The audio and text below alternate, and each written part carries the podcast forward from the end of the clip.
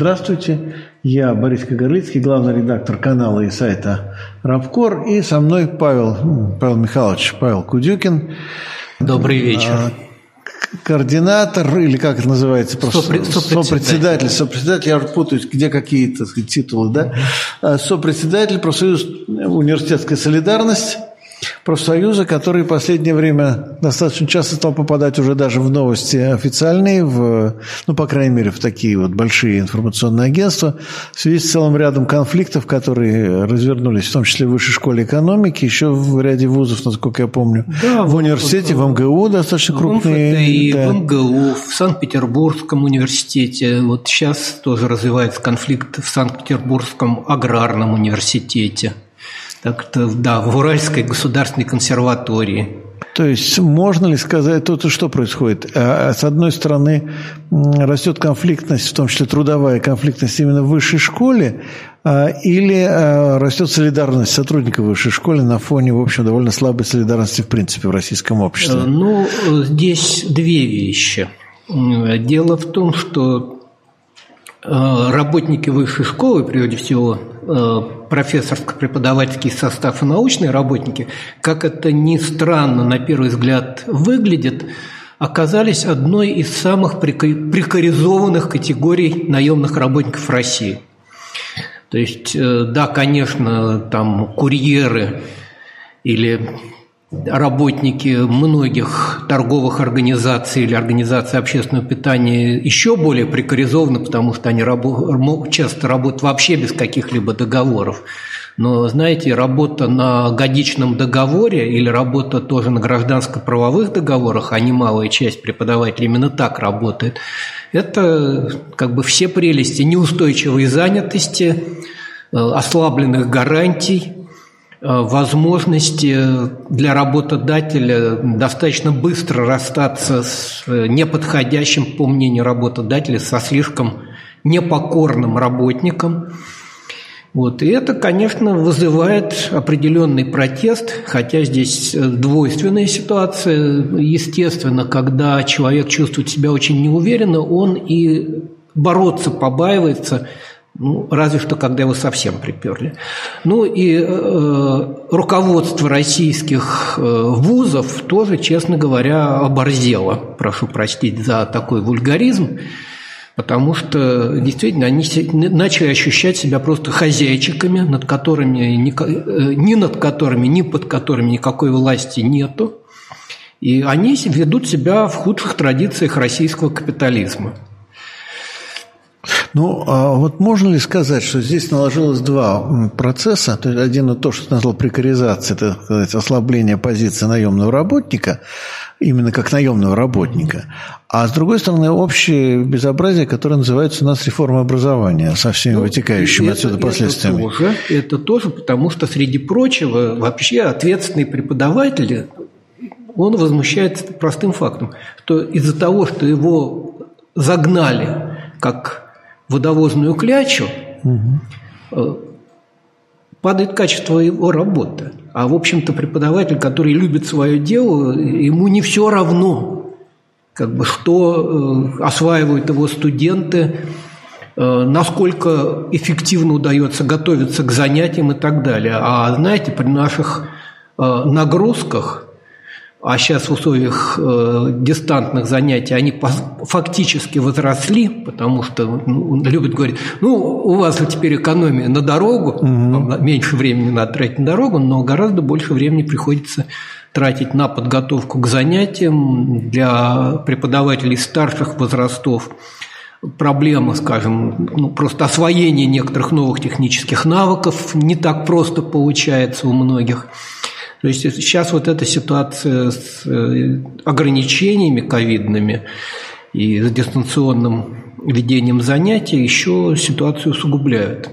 Ну смотри, а, насколько я понимаю, в последнее время растет постоянно количество часов по нагрузкам. Да, совершенно верно. То есть, э, с одной стороны, вот э, просто, ну чисто в буквальном смысле эксплуатация увеличивается. Да, интенсивность труда растет. В чем тоже ведь характерно. Ну, есть, в принципе, ограничения, установленные приказом Минобрнауки, э, значит, предельный объем учебные нагрузки 900 часов. Но дело в том, что учебной нагрузкой можно очень сильно манипулировать. Ну, опять-таки, там в том же приказе установлено, что сами образовательные организации устанавливают Э, дифференциацию объема часов в зависимости от должности преподавателя. Ну, как бы считает кто-то профессора меньше должна быть нагрузка, там, а у ассистента самая большая может под те самые 900 часов подходить.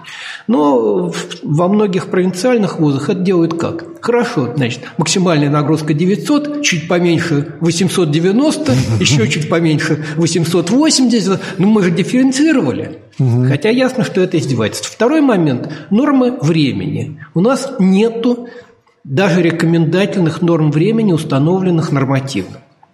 Это полностью отдано на откуп самим вузам. И сплошь и рядом мы сталкиваемся с той ситуацией, что, скажем, э, отводятся совершенно издевательские объемы времени на прием экзаменов, зачетов, а иногда вообще это сводится до нуля когда спрашиваешь, а, извините, вот у меня в нагрузке 0 часов на, на прием зачетов, Говорят, ну, как бы, когда хотите, тогда принимайте, можете в последний семинар для этого использовать. А, То есть да. отнять у студента вообще. Да, вообще-то говоря, время. именно так и происходит. Это Нет. я могу и по собственному ну опыту ну, преподавательскому сказать. А тем более вообще исчезло такое явление, как консультация, по крайней мере, в моей практике. Ну, да, нет, на, тоже на консультации не отводится время. Оно нет, просто исчезло, оно, оно не, не предусмотрено да, да, по расписанию. Виды работы, да? Либо вообще, там, я говорю, издевательски малое время – либо его нет вообще. Но работу требуют. Ну, я как бы опять-таки, ну, совесть заставляет. Вот тут э, ситуация, как бы, нас на честном слове ловят на кусочки колбасы, как mm. в этой песне у Акуджавы. Ну, действительно, ну, приходит к тебе студент, у тебя нет часов, там, времени на консультации заложено, но ты же его не пошлешь, иди, голубчик, у меня на тебя времени отпущено будет проконсультировать. Э, могут э, в любое время дня и ночи писать на электронную почту с какими-то вопросами. И опять-таки надо отвечать. Э, вот такие вещи. А получается так, значит, вот это из нагрузки как бы выводится, а нагрузку нужно выполнять. И говорят, а у вас, голубчик, нагрузки не хватает. Так сказать, хотя эта нагрузка там Э, больше, чем прежде, говорят, то у вас только на 0,75, угу. а не на полную ставку, или на 0,5.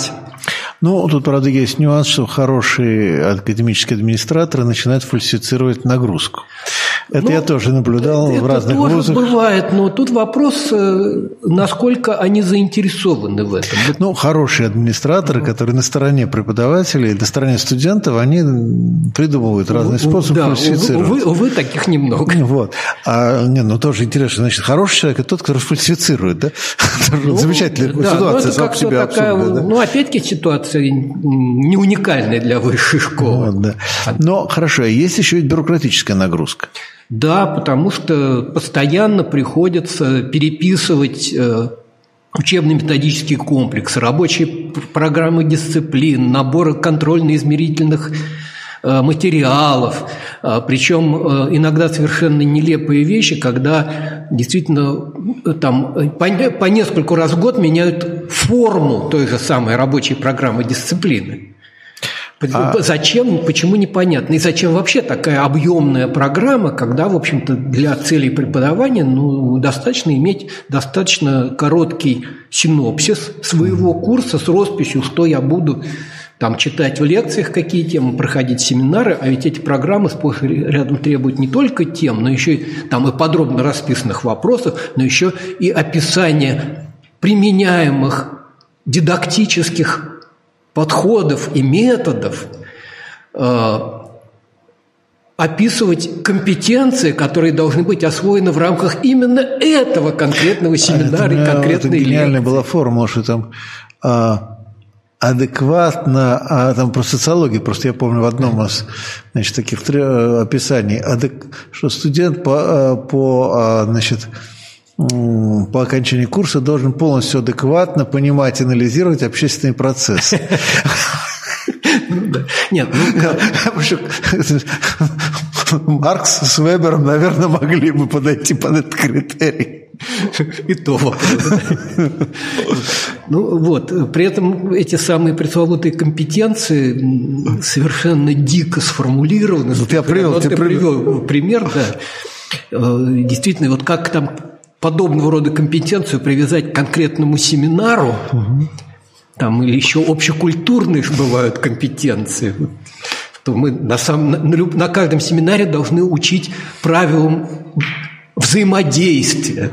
То есть такая вот мура, которая никому на самом деле не нужна, сказать, влияние не оказывает, а отбирает время и силу. А что творится, если настало время аттестации в ВУЗе? Это уж наблюдать страшно, когда эти горы бумаг срочно готовятся. Все это нужно было вчера, и при этом, опять-таки, действительно, заранее подготовиться очень трудно по многим вопросам, потому что форму спускают в последний момент. И тут еще, кстати, тоже интересный феномен, что многие вот эти бюрократические требования на самом деле установлены не нормативными правовыми актами, ну, вот, скажем, приказом министерства, а внутренними приказами Рособрнадзора, которые нормативным правовым актом не являются, по сути дела, внутренний документ, не обязательный для внешних сказать, э, субъектов, но проверяющие именно требуют, вы же получили наш приказ – как бы вот в соответствии с ним действуйте. Вот те же самые учебно-методические комплексы, ну, была история, в 2015 году э, член нашего профсоюза Искандер Ясавеев, тогда он работал еще в Казанском федеральном университете, э, инициировал э, петицию в Минобрнауке вот с предложением как бы отменить вот эти безумные учебно-методические.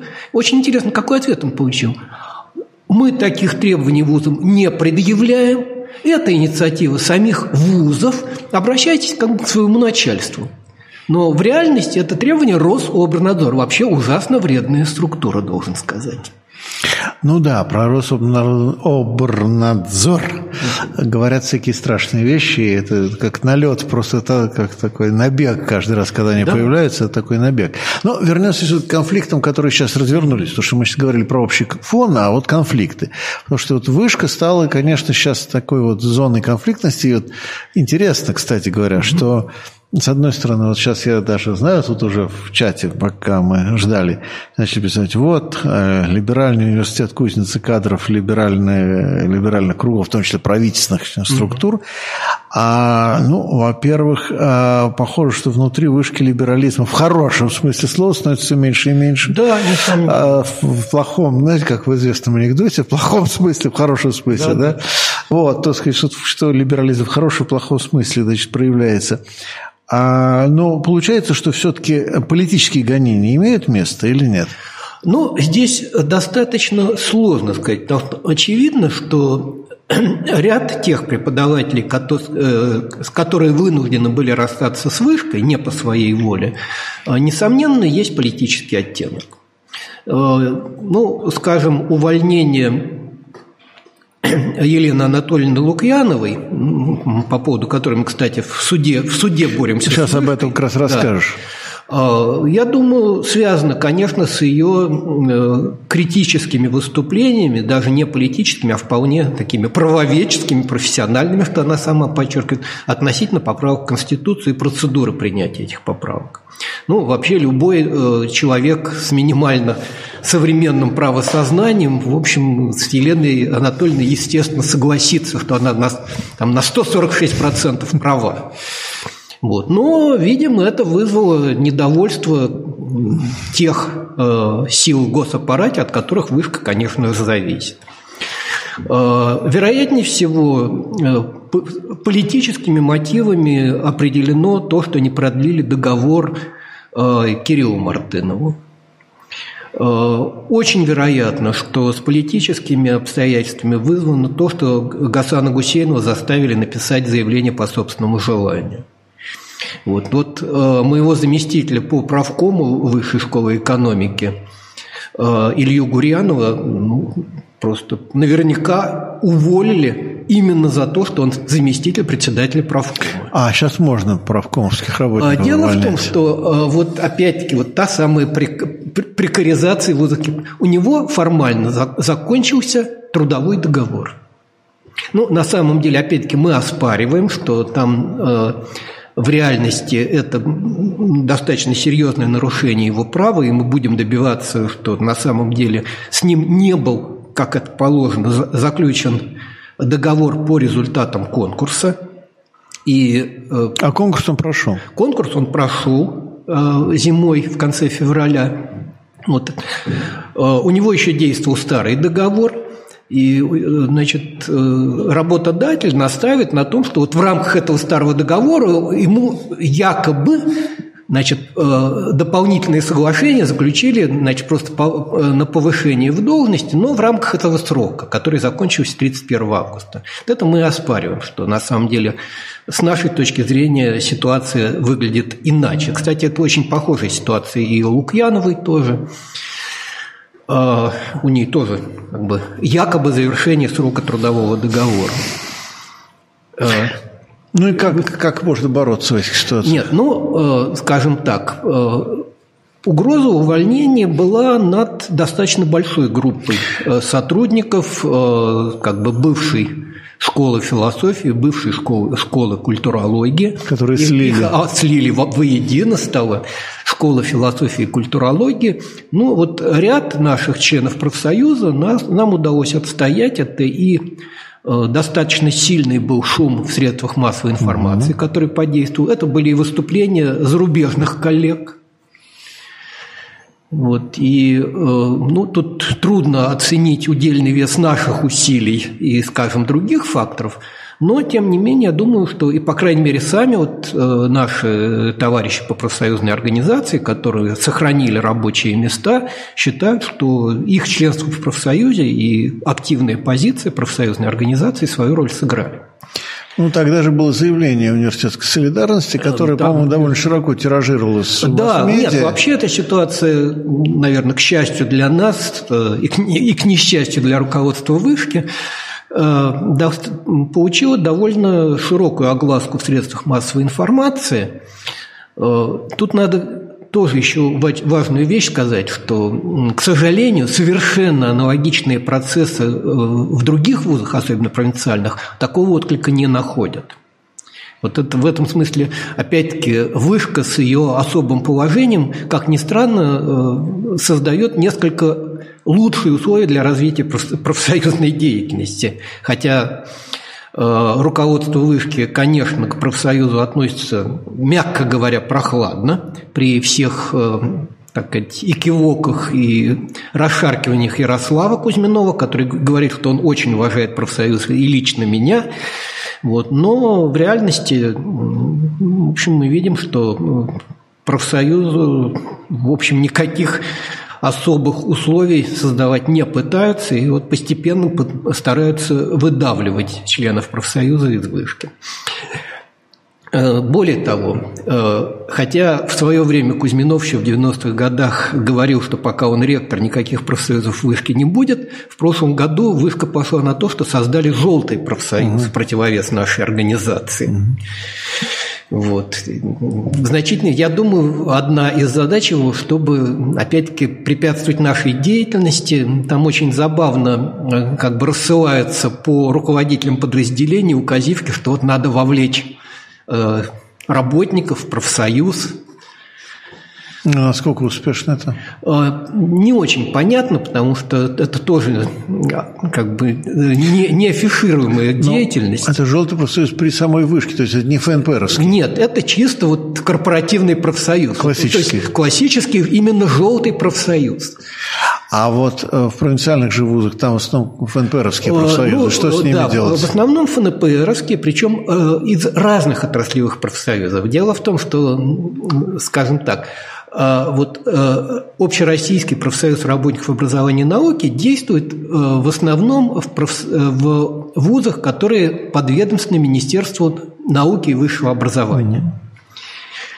А в тех вузах, а это почти половина, которые подведомственны другим министерствам, там, иным органам, действуют, соответственно, другие профсоюзы. Скажем, в сельскохозяйственных ветеринарных вузах – Профсоюз АПК, агропромышленного комплекса, В медицинских, естественно, профсоюз медицинских работников, в консерваториях, там, университетах культуры, искусства, которые подведомственны Министерству культуры, соответственно, профсоюз работников культуры. Вот. В подавляющем большинстве эти профсоюзы занимают, конечно, абсолютно соглашательскую позицию, готовы э, согласовывать любые проекты нормативных правовых актов, исходящих от начальства.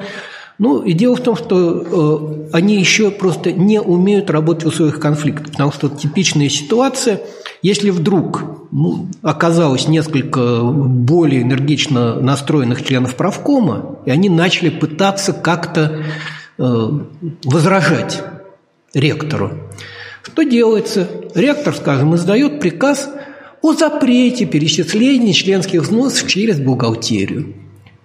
А ФНПРовские профсоюзы не умеют по-другому собирать взносы. И все, организация начинает разваливаться. Или, скажем так, освобожденный председатель правкома, ну, еще на полставки, скажем, доцент. У него это полставки отбирают. Угу. То есть вот сиди, сиди на своей достаточно скромной профсоюзной зарплате.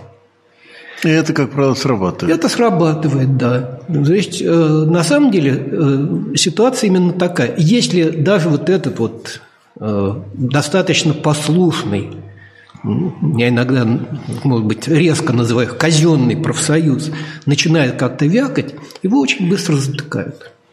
Ну, то есть случаи, когда они сопротивлялись, все-таки были? Были, были. Ну вот э, э, как бы сопредседательница нашего профсоюза Ванда Феликсовна Тиллис из Югорского университета, она была заместителем председателя правкома ФНПРовского профсоюза в своем университете. Вот. Вот как раз у них произошла такая ситуация, что, по сути дела, ФНПРовскую организацию вот таким образом убили, но она создала там первичку небольшую, но достаточно энергичную университетской солидарности. Ну, правда, вот ее тоже она э, не, э, была не проведена по конкурсу вот, э, в конце лета, так что сейчас тоже ну, как она говорит, по крайней мере, будет возможность отдохнуть от этой безумной нагрузки какое-то время. Вот, то есть она сейчас освобожденный профсоюзный работник, как бы один из двух в нашем профсоюзе. Ну, а вот судебная борьба как разворачивается? Судебная борьба очень по-разному. Вообще мы считаем, что э, существующий достаточно такой широкий предрассудок, что где профсоюз вот должен главным образом бороться в судах, поддерживать своих членов э, юридически и так далее, достаточно вредная штука. Угу. Потому что мы считаем, что даже с судами, перефразируя известный афоризм, э, судебным решением и коллективным действием можно добиться гораздо больше, большего, чем одним только судебным решением. Угу. Вот, что коллективное действие все-таки более эффективно, но для него пока просто силенок не хватает на по-настоящему такое серьезное коллективное действие. А, э, в судах, ну, у нас есть целый ряд успехов э, в Екатеринбурге. Там у нас серия конфликтов идет с руководством Уральской государственной консерватории имени Мусоргского. Ну, дело в том, что она началась с того, что э, ректор отказался признавать законность создания первичной организации профсоюза и подал в суд с требованием признать создание ее незаконной. Вот, но суд проиграл. Потом уже первичная профсоюзная организация судилась э, с, универси... с консерваторией по вопросу предоставления положенных по закону помещения, информационного стенда. Формально говоря, э, мы выиграли, но, но пока не, не, не удается как бы добиться полноценного выполнения судебных решений, не издевательских, чтобы предоставили не чулан без окон и дверей, как бы в каком-то закутке, куда трудно добраться, а нормальное помещение, пригодное для работы, и информационный стенд в действительно доступном для сотрудников месте.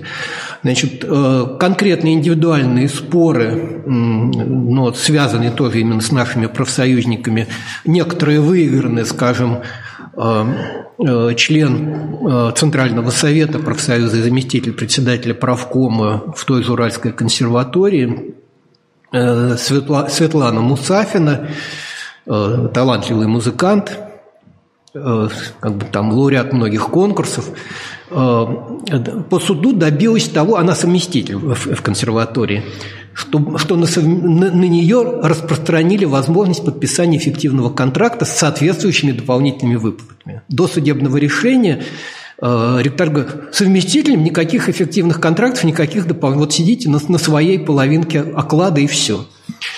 Вот. Отбила в суде два выговора, которые в ответ как бы администрация на нее наложила.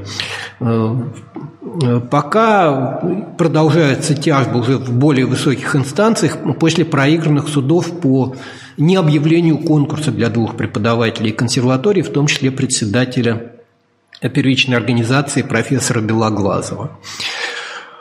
Вот. Опять-таки тянется судебный процесс против МФТИ по поводу очевидно дискриминационного непроведения по конкурсу председателя, опять-таки, первичной организации профессора Балашова.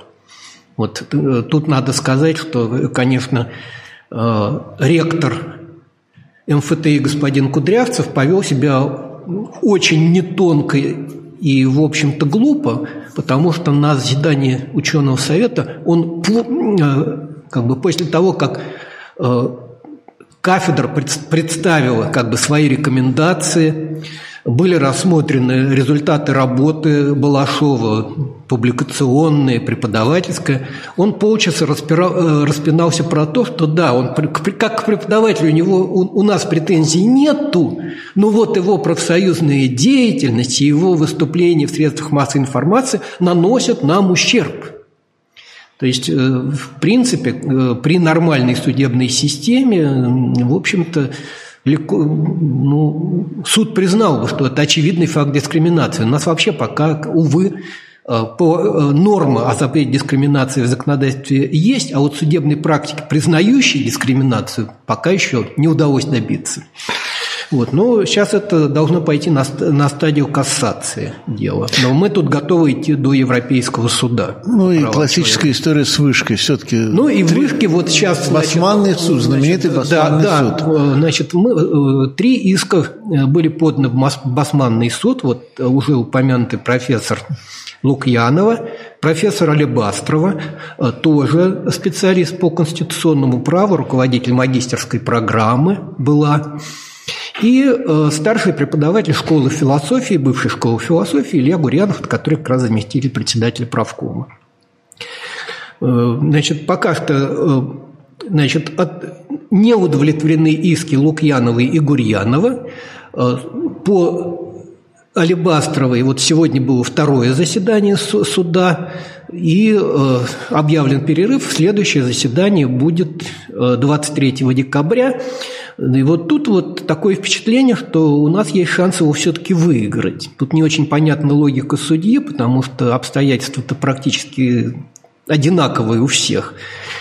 Может быть, мы сделали ошибку, что подали в один суд по месту нахождения ответчика, а не в три разных суда по э, месту жительства истцов.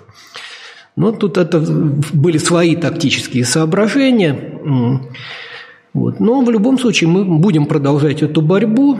Апелляции и, будут? Да, естественно, будем подавать апелляции, а, будем добиваться все-таки э, восстановления и признания тех договоров, которые должны были быть заключены после прохождения конкурсов бессрочными. Вот тут важный момент, то, о чем мало кто из преподавателей вузовских, к сожалению, знает, мы пытаемся это пропагандировать что вообще-то после прохождения конкурса возникает довольно уникальная в российской э, ситуации, довольно уникальное положение. Вообще у нас трудовой договор никакой, никакой не договор.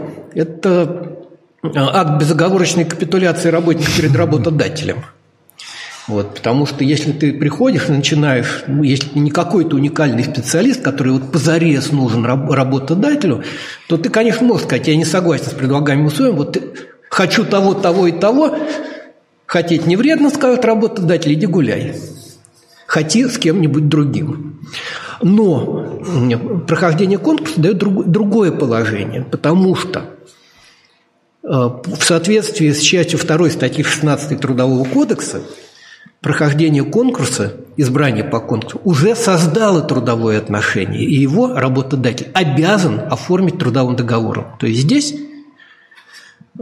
работник может уже выдвигать некоторые условия. Говорит, скажем, я хочу не годичный договор, а на 5 лет или даже на неопределенный срок, поскольку это вообще допускается трудовым кодексом. И более того, трудовой кодекс вообще-то рассматривает трудовой договор на неопределенный срок, бессрочный, как приоритетную форму трудового договора.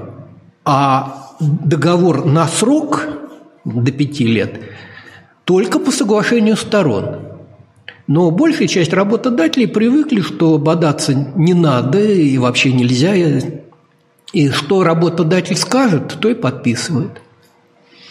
То есть, иными словами, все-таки проблема в профессиональной такой эм, правовой неграмотности или в нежелании, вот мы тут поговорили, да, нежелании знать я свои говорю, права. У меня иногда возникает такое впечатление, что не просто правовая неграмотность, а еще и, и нежелание знать свои права, может быть, даже боязнь знать свои права. Ну, психологически можно это так объяснить. Когда я свои права не знаю, вроде бы ну, я же не могу бороться за то, чего я не знаю. Угу. А когда я знаю и не борюсь, возникает некоторый психологический дискомфорт. Стыдно, стыдно становится. Стыдно становится, да. Поэтому лучше не знать. Слушай, а, ну, последний вопрос, перед тем, как мы перейдем а. к вопросам из, э, от аудитории. А, ну, а нет ли ощущения, что люди просто предпочитают договариваться, так сказать, неформальным образом? Э, там, где это возможно, они очень часто предпочитают это. Но это возможно не везде, и более того, опять-таки, поле вот таких неформальных договоренностей постепенно сжимается. Ну, поскольку э, вот у нас очень интересная ситуация. С одной стороны, вроде бы вузы у нас автономные, и когда, вот, скажем, пытаешься пожаловаться в тот же Минобрнауки на какое-нибудь безобразие в конкретном вузе, они разводят руками, говорят, ну автономны, мы ничего сделать не можем. Но при этом ВУЗ реально находится под очень сильным давлением сверху, ну, потому что смотри, э, сверху распределяются квоты на бюджетные места, сверху угу. определяются конкретные коэффициенты для расчета нормативов подушевого финансирования. Они очень дифференцированы, очень разные для разных вузов. Угу. Там куча критериев. Э, опять же, возможность получения каких-то госзаказов на научно-исследовательские работы, каких-то госзаданий, опять-таки, на научно-исследовательские работы или экспертные работы. Вот. Э, усиливается политическое и идеологическое давление – то есть в этом отношении, ну, я говорю, опять-таки, неформальная договоренность – это вещь очень ненадежная, именно в силу своей неформальности. Я знаю, но просто это очень большая болезнь. Наша. Это, нет, это большая болезнь не только в высшей школе, это вообще да. для наших трудовых отношений. Я про это говорю, я не про высшую школу, что вообще, в принципе, что людям свойственно, как раз, мне кажется, в высшей школе это, как ни странно, в некоторых ситуациях даже труднее. Да, тоже там возможности, в общем, всегда есть. И, кстати, это делает тоже работника очень уязвимым, потому что когда... Сменился начальник, неформально... Сменился начальник, да. все поехали. Нет, да. опять-таки, ну вот я договорился, что, к примеру, э, я внеурочно там, ну, по каким-то причинам, там, скажем, по семейным, э, не веду занятия, вот, либо их договорился, перенесли, угу. там, либо кто-то подменил, а я потом подменю другого. Это все строится такое, потому что вот тебя нету официально. Угу. То есть нет, официально ты вроде ведешь занятия, а неофициально ты где-то там. Угу. Тебя же очень легко поймать. Если вдруг какой-то мелкий конфликт возник, все, проверка, отсутствует на рабочем месте, прогул, привет. Угу. В принципе, прогул сам по себе может быть уже основанием для увольнения. Ну да.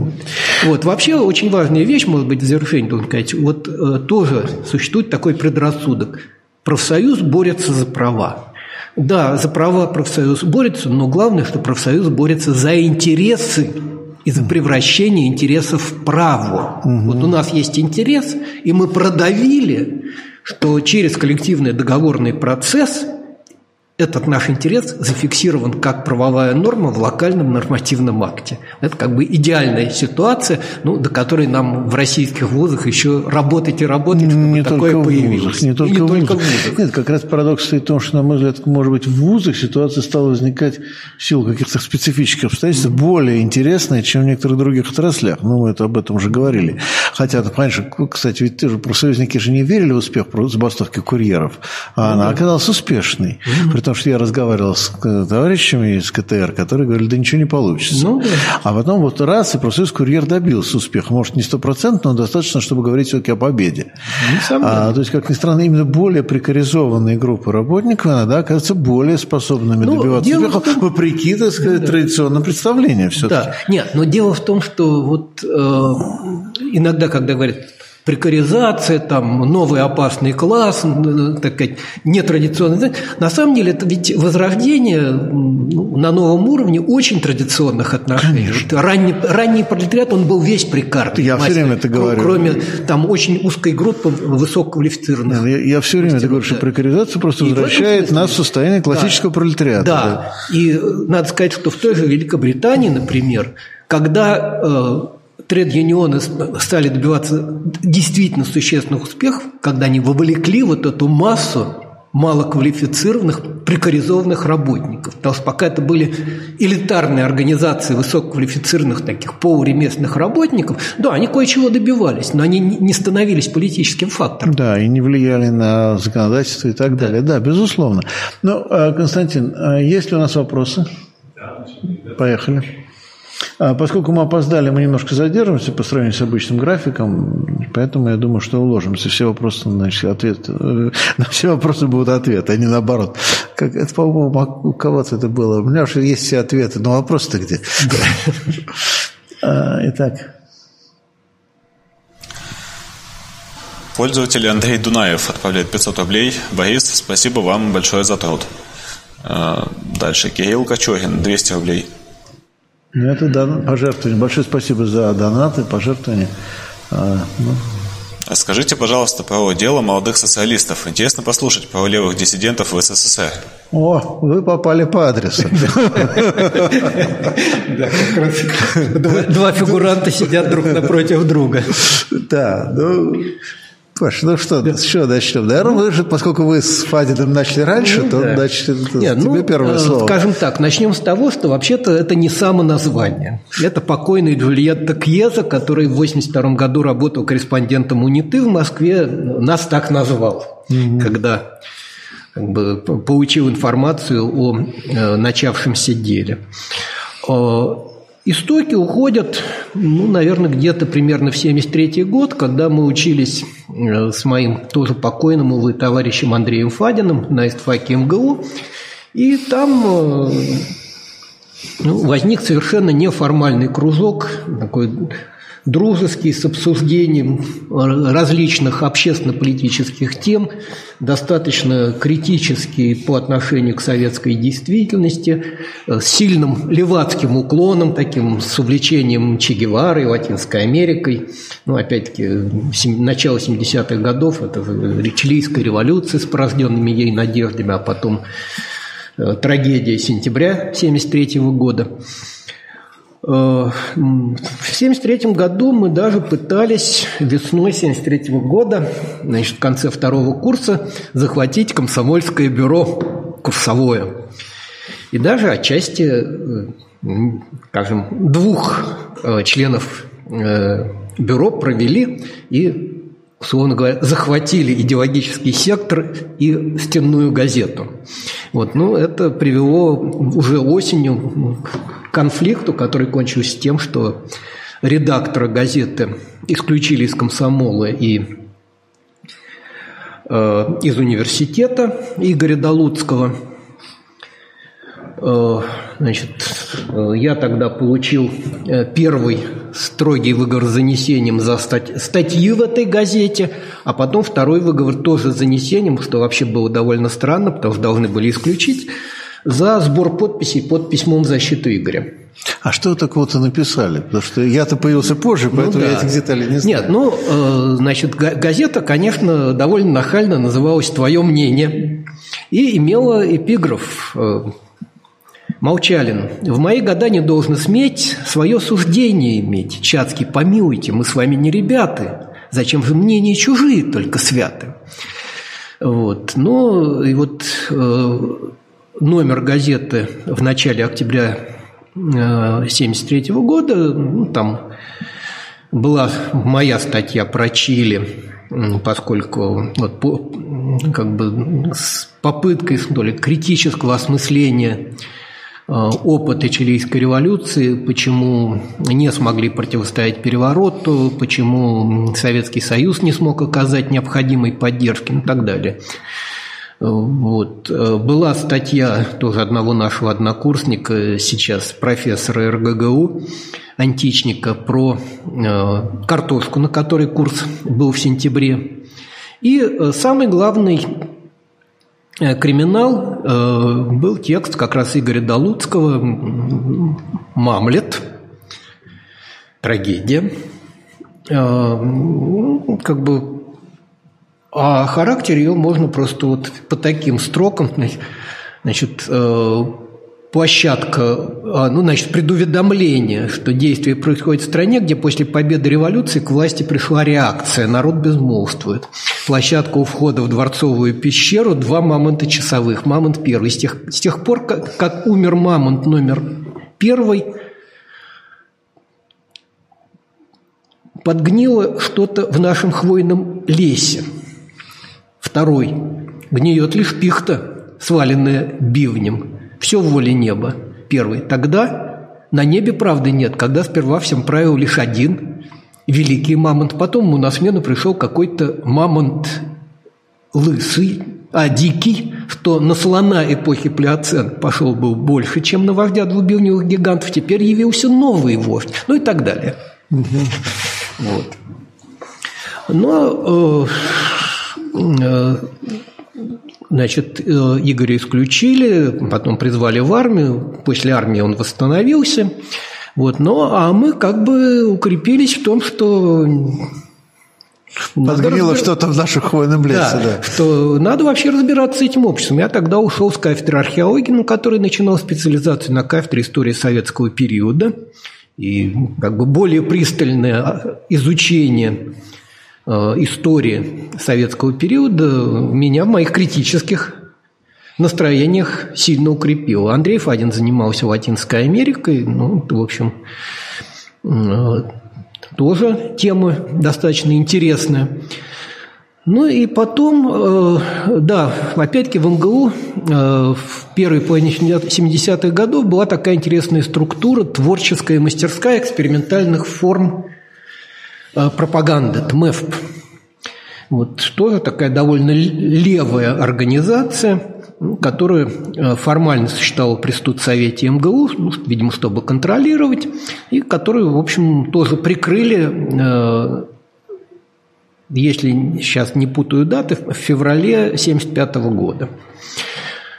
Вот. Но там тоже завязались некоторые знакомства, которые сыграли потом роль уже в 1977 году, когда произошел решающий, был сделан решающий шаг в нелегальщину, когда вот от таких э, разговоров в, в дружеском кругу перешли к тому, что начали формировать э, по инициативе человека, приехавшего из Воронежа, который убеждал нас, что Вообще, ребят, вот вы такие умные, вы много чего знаете, а вот провинция задыхается без информации, без идей. Давайте все-таки это как-то на бумагу э, класть. Он же провел с нами занятия по э, технике конспирации, как бы э, в разработке участвовал схема распространения материалов, циркуляции, точнее, с тем, чтобы она оставалась более-менее подконтрольной на первых, по крайней мере, порах. Вот в 1977 году, к концу года, мы выпустили первый выпуск альманаха «Варианты». Само название говорит о стремлении к определенному плюрализму и диалогу. А, вот. А через год, осенью 1978 года мы познакомились с Борисом. Ну да, но тогда как раз делали второй номер. Как уже. раз делали второй номер. Второй к которому я не имел отношения. К второму еще, нет. Не имел, я только к третьему. К третьему да. имел второй уже был практически готов, когда да. я появился, да. Угу. Вот. Ну и тогда еще Леша Собченко да, появился, да, да. который нас с тобой Леша познакомил. Да. Нас и познакомил. Который потом умудрился стать, как много-много лет спустя, оказался переводчиком, по-моему, в американском посольстве да, уже в Москве, уже в качестве американца. Годов было да, было, было забавно. Вот. Ну, Собченко, кстати говоря, по-моему, никогда не был особенно идейным. А, ну, трудно сказать. Сейчас-то он, судя по его... Сейчас он совсем по, не наш. Сейчас по, он совсем не наш. в Фейсбуке он такой, как бы, неокон довольно да, да, да. типичный. Вот. А, ну, тогда нет, он все-таки тоже как-то так тяготел к каким-то левым идеям. Вот. Ну, э, немножко раньше, летом того 1978 года, познакомились еще с двумя будущими фигурантами дела, с Юрой Хавкиным, тоже, увы, умершим в 2000 году, и Володей Чернецким, к счастью, до сих пор здравствующим. Вот э, с Мишей Ривкиным, ну и, в общем, потом еще появился журнал «Левый поворот», который уже да, это уже 79 год. Ну, да, я okay. думаю, что, может быть, потом, когда тут время говоришь, что надо отдельный стрим на эту тему сделать, может, мы с тобой отдельно может это быть, сделаем, да, потому что просто сейчас немножко ушли от темы. А, хотя, вот, так сказать, так сказать, вопрос попал по адресу. Я думаю, что это как раз повод потом вернуться и тебе прийти снова сюда и поговорить на эту тему, потому что тогда много еще про 70-е и про 70-е вообще надо поговорить. Потому что люди зачастую не понимают, что это была за атмосфера и что это за была ну, установка. Потому что вот, э, вот я вот сейчас попытался на это взглянуть глазами более молодых людей. Ну, а в чем проблема-то? В чем проблема? Ну, да. Да? Вот. Ну, более чем понятно, в чем проблема для нас. Ну что ж, после следующим вопросом.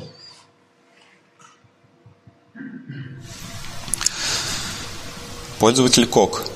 Вопрос гостю. Мог ли простой советский человек пойти в библиотеку за исторической литературой о НСДАП, биографии гитлеровцев и Третьем Рейхе, а за литературой на тему запрещенных большевиков э, Троцкий Бухарин, например?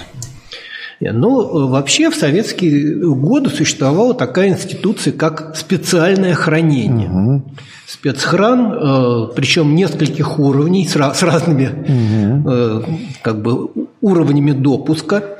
И, э, ну, смотря какую вот литературу про НСДАП. Ведь литература такая издавалась и в Советском Союзе, и вполне, в общем-то, качественная. Скажем, книга Э, Галкина, германский фашизм. Ну, в общем, с Александра точки... Абрамовича, да, Галкина. Да, да, она, с моей точки зрения, и до сих пор не утратила научной ценности. А, э, Книга а... Мельникова, угу. там, ну, вообще-то Дмитрий Ефимович Меламед, да. да, но писал, публиковался по псевдонимам Мельников, ну, и у него была тоже книга совместно с его женой ну, преступник Номер, а, «Преступник номер один» – это они же сделали? Они же, да, да. да. Ну, кстати, она там неточностей очень много. Я потом много. проверял, ну, там много думаю, неточностей. Я думаю, что там многие неточности были с цензурными обстоятельствами. Ну, я понимаю, но просто потом, когда я добрался до более, точ... до более серьезных материалов, да. видел там ну, очень много неточностей. Угу. Вот. Э, да, и как ни странно, очень много левой литературы было в спецхране. Еще бы. Да. Э, скажем, только в спецхране можно было прочитать известную рукопись Розы Люксембург о русской революции. Слушай. Естественно, даже в спецхране, скажем, первого уровня э, Троцкого можно было найти только в иностранных переводах, как правило, в составе каких-нибудь э, антологий, а не вот отдельные. Хотя я в Инионе находил советские газеты а, в общем нет, доступе, газет, и там были статьи Троцкого. Да, нет, газеты... Надо было копаться просто. В той же историчке можно было найти и более того, даже э, некоторые журнальные статьи можно было Нет, найти. журнальные я находил, да, я возился да. тогда. Ну, скажем, Кстати, больше много вот, сгорело теперь из этого да. всего фонда. Ну, э, это, к счастью, газеты не только в Унионе, они есть и в историчке, э, причем как бы более доступны, скажем, чем в Ленинке, потому что в Ленинке это вообще где-то у черта на куличках газетный зал на Левобережной. Вот. Это да, это как бы тоже можно было найти. Но вот, скажем, э, каких-то собраний сочинений, книг э, не, не было. Слушай, запад, по западный... Макс Вебер попал в спецхран что-то, да? А, вот Был я знаю, что я не, не помню, честно говоря, что. Я знаю, что, скажем, перевод протестантизма и духа капитализма был издан для служебного пользования угу. в Анионе, вот в этих сборниках. А русской революции, по-моему, записки тоже были в спецхране.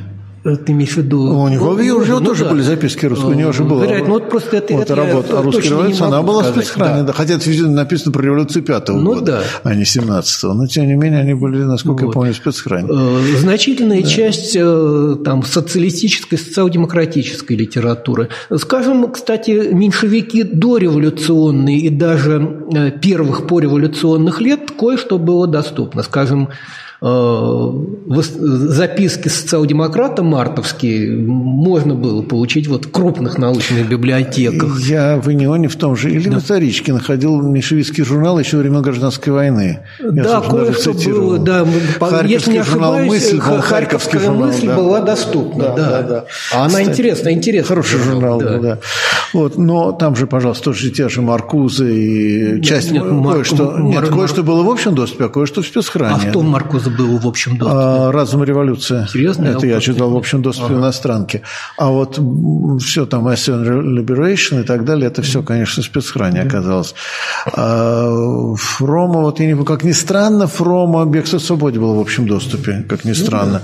Нет, там еще была очень э, разница по библиотекам. Наиболее либеральной э, почему-то была иностранка. Да, там много да, из того, да. что, скажем, в Ленинке или в Неоне было в спецхранах, в иностранке было Ну, я тогда был как раз читатель иностранки, хотя ты тоже там, по-моему, читал. Да. Вот. Но, кстати, любопытная вещь. Расскажи историю, ты доказательства, как ты, э, вы там, в том числе для меня устраивали доступ в спецхран.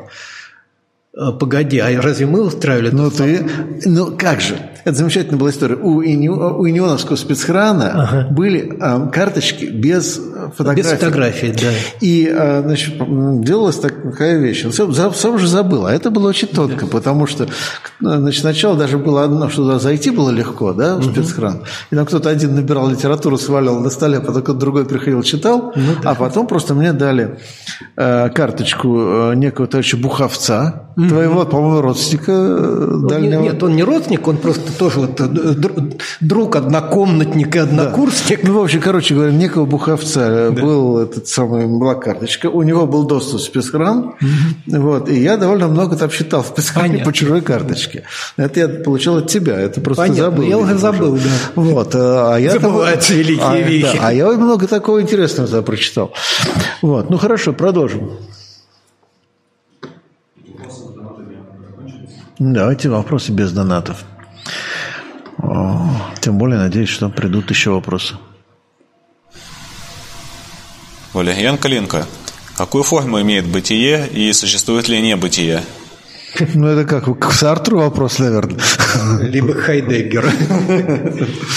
Как-то, наверное, это мы не можем ответить на этот вопрос. Да. Э, так сказать, к теоретикам экзистенциализма, да?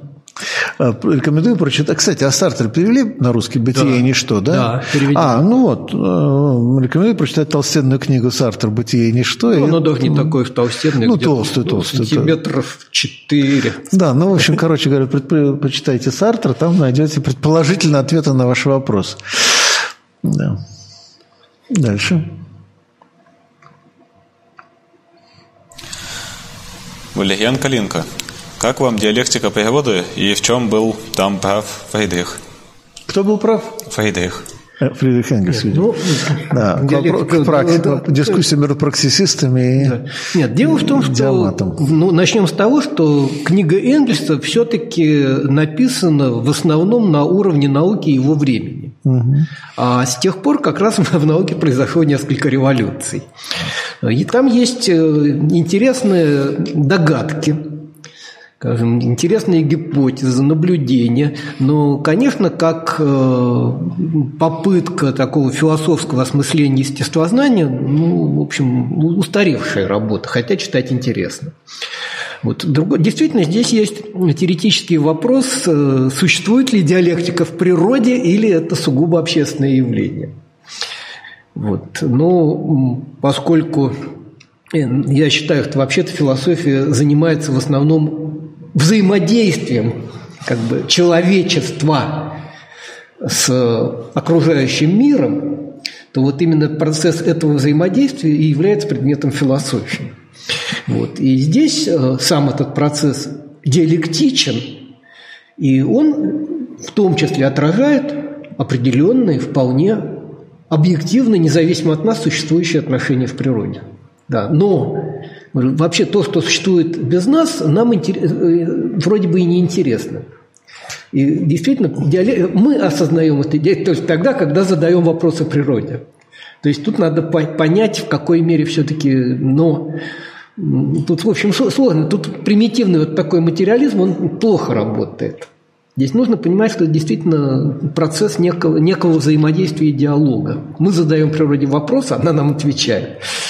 Так, как мы понимаем. Так, как мы понимаем, да. И, конечно, вот это то, что потом, скажем, в квантовой механике появилась проблема влияния наблюдателя на процесс, угу. оно же, в общем, достаточно универсальное. Ну, кстати, довольно диалектичное как раз. Как раз очень диалектичное, да. Ну, вообще, кстати, было бы круто, если кто-нибудь сейчас вот на уровне современной науки попытался бы поднять такую проблематику, которую поднял Энгельс. Да, это что, было очень интересно, но сейчас ну, это очень гораздо сложнее, поскольку науки масштабы, масштабы, да, я говорю, просто вот в чем проблема, что действительно сейчас это очень сложно, а с другой стороны, вот никто не задается в последнее время такими вопросами mm-hmm. уже. Ну, хотя вот завтра, если э, кто не знает, завтра у нас будет э, Григорий Завалько, в два часа, я надеюсь, что завтра без задержек мы начнем э, два часа дня. И э, вот ему задавайте эти вопросы. Он все-таки профессиональный философ, ему и карты в руки. Э, вопросы? Павел Михайлович, э, в своей статье «Производственная квазиобщина» вы последовательно раскрыли истоки атомизирующих сил, сдвигающих русское общество. Какова, на ваш взгляд, судьба советских моногородов, созданных в свое время насильно и искусственно, и не способных обеспечить современному человеку культурное и экономическое самовоспроизводство?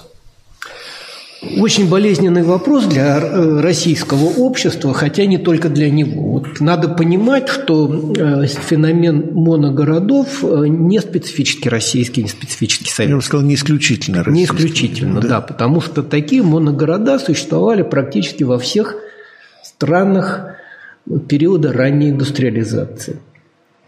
И везде очень болезненно происходил процесс их трансформации уже в более поздние периоды, очень по-разному. Потому что где-то это э, удавалось решить, где-то это очень болезненно. Ну, скажем, ржавый пояс США – пример. То есть, то, то есть по твоей классификации получается, что Детройт – это супер моногород? В общем, да, где-то так. Э, то есть моногород, но супер моногород. Ну, да, да, да, но очень большой. Очень большой моногород. Вот. Естественно, вот для России это требует очень серьезного государственных усилий, на что, к сожалению, наше нынешнее государство вряд ли способно. Вот, потому что действительно где-то нужно масштабно просто людей переселять. Если это моногород в неудачных климатических условиях, где вообще жить-то тяжело. Вспоминаем Норильск, что ли? Ну, хотя бы можем вспомнить Норильск, можем вспомнить Воркуту. Ну, вот в, Нори, в Норильске у меня только жена была в командировке. Я, как я был. Набирался, я а был, в Иркуте я был. Я был в Норильске. Честно, это, это, это, может быть, конечно, это звучит очень странно, учитывая, что я там был недолго, и, может, это такой московский снобизм, но мне там понравилось. Не вот. знаю, вот э, у жены были очень сложные впечатления. Она как так несколько раз бывала и в Норильске, и в Дудинке по своим социологическим делам. Вот. Ну, тем более какие-то малые города, действительно вокруг одного завода. Где-то можно пытаться найти э, альтернативные виды занятости, но опять-таки, ну, как показывает опыт э, того, как бездарно растратили и разворовали займ Мирбанка на конверсию угольной отрасли, в общем, опять-таки от нашего государства здесь трудно чего-то ожидать. Не, ну если говорить о тех же городах на крайнем севере, Шикутами канадский, да, в угу. Квебеке, а, где тоже был, а, тоже моногород, да, алюминий, алюминий, алюминиевый бокс, я не знаю, что там, очень алюминиевые заводы, собственно, там они еще во время войны расцветшие, во время Второй мировой, а, что, университет? Есть угу. живой университет. Нет, вот это вопрос, на чем, опять-таки, мне несколько лет назад случилось участвовать в проекте как бы по одному, по одной из закрытых административно-территориальных образований, атомный город, как бы, который раньше занимался там, сборкой атомного оружия, значит, как бы сажал боеголовки на ракеты. Э, и вот тоже проблема. Вот они как бы они жили в ожидании, что их сейчас лишат этого статуса зато. И что делать и как делать, э, ну, все-таки как бы Поволжский округ, там достаточно близко к областному центру, Значит, там это как бы легче проблемы решались. Но тоже вот э, как, как диверсифицировать экономику, как обеспечить э, социальную сферу, которая держалась, в общем-то, на серьезных очень дотациях с федерального бюджета, если эти дотации существенно просядут. Угу. Вот и куча вот таких проблем.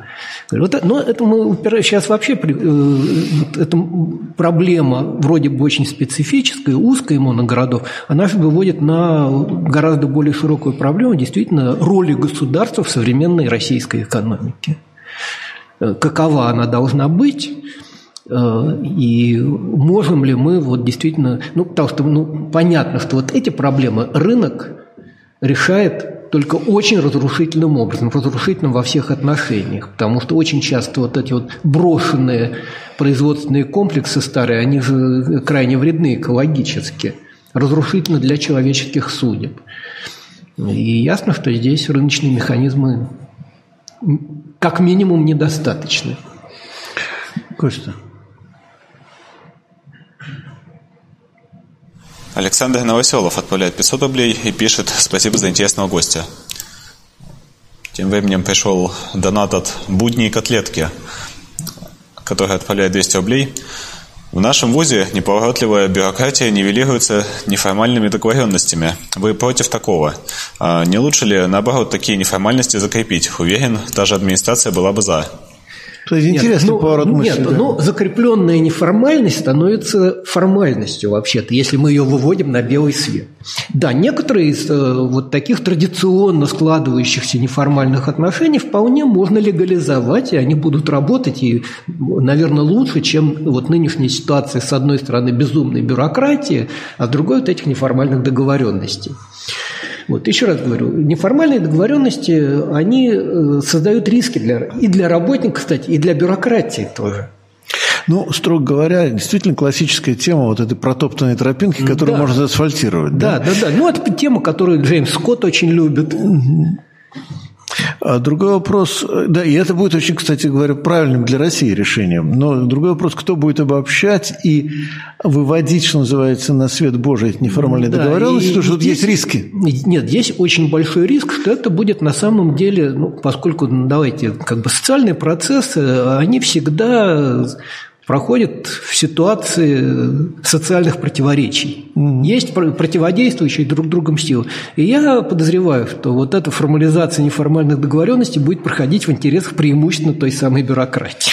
А, даже я не, не уверен, кстати, что именно в интересах бюрократии, а скорее действительно конфликты интересов могут обостриться в процессе формирования. Тоже, да. То есть, попросту говоря, допустим, у меня есть некая договоренность, которая соблюдается. У моего соседа другая договоренность, mm-hmm. при том, что формально мы находимся в одинаковом положении положении. Да. Но он договорился так, я договорился иначе. Нет, а когда мы пытаемся тут... это обобщить, объединить, а нет, интегрировать, а, быть, а попробуй. А может быть, не надо обобщать, может быть, действительно сделать более гибкий гибкое регулирование, которое mm позволяет вариативность. Но тут тоже масса вопросов, ну, потому что, опять-таки, э, традиционный, извините, старый социалистический и профсоюзный лозунг «равная оплата за равный труд». Вот а вообще-то равная оплата за равный труд, э, поскольку труд померить индивидуальный практически невозможно, это тарифная система. То есть мы устанавливаем базовые ставки там, оплаты в зависимости от формальных критериев, занимаемая должность, там, квалификационный уровень и так далее.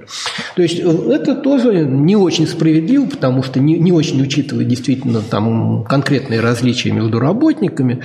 Но это справедливее, чем когда по усмотрению начальника Просто он сам кому-то дал много, кому-то кого-то посадил на голый оклад. И опять-таки это делает работника очень зависимым. Вот почему у нас профсоюз против э, вот этой так называемой новой системы оплаты труда, которая была введена в 2008 году в бюджетной сфере. Именно потому, что в условиях слабости профсоюзов это полный произвол работодателя и манипулирование с его стороны работниками. И раскол коллектива, просто распад коллектива. Э, вот, вот и в этом как бы риске, вот, да, я говорю, неформальной договоренности можно попробовать э, формализовать, в том числе, я говорю, и с вариативностью. Вот, тут интересный подход. Э, а можно ли в правовой сфере коллективных договоров или а коллективные договоры, коллективные договоры или, так сказать, в трудовом, ну, в трудовом праве заложить как бы некие ниши для а, неформальных договоренностей. То есть вот от до, так ну, сказать, дальше как ну, договариваетесь. Дело в том, что... Или это будет опасно тоже? Э, нет, ну, по сути дела, оно так и есть, потому что ведь э, принцип трудового э, права именно ну, инмелиором, то есть как бы снизу, как бы с базового уровня вверх. Вот трудовой Кодекс устанавливает некие нормы, ниже которых не может быть. Вот. Там минимальный уровень оплаты труда, предельный, э, там, предельная продолжительность рабочего времени. А дальше вы можете договариваться э, уровнем выше, там, скажем, отраслевое соглашение. Мы скажем, а в нашей отрасли минимальный размер зарплаты, он там в три раза выше, чем федеральный МРОД. Вот. Э, и рабочий день там на, на, на один час в неделю короче, mm-hmm. к примеру. Там и такие еще дополнительные льготы и гарантии, если есть для этого экономические условия.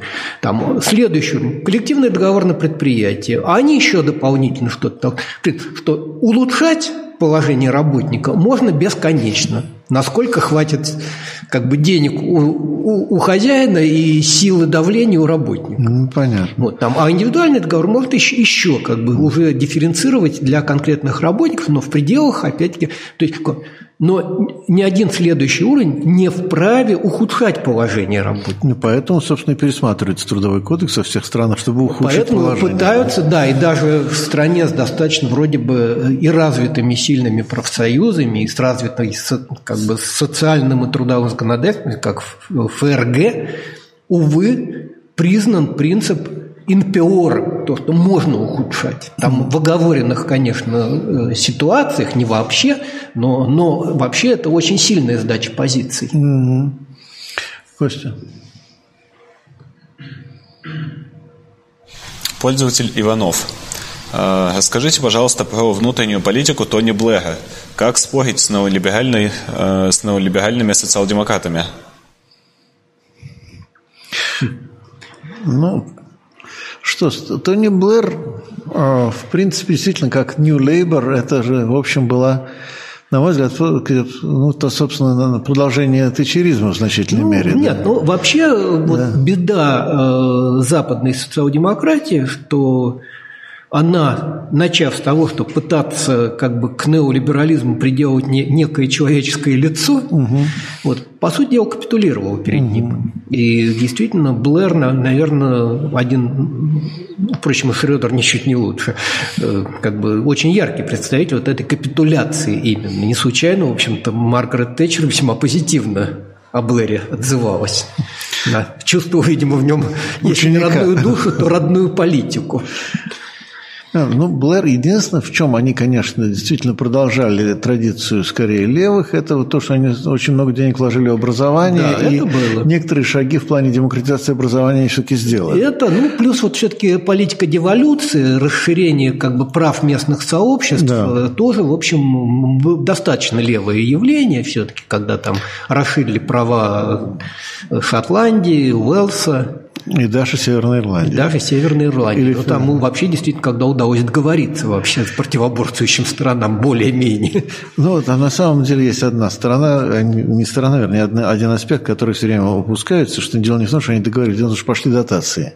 Ну, это тоже. И да. вот, кстати говоря, то, что я все время э, э, говорю, э, вот подумайте, шотландский национализм на самом деле в конечном счете сводится к формуле «хватит кормить Белфаст».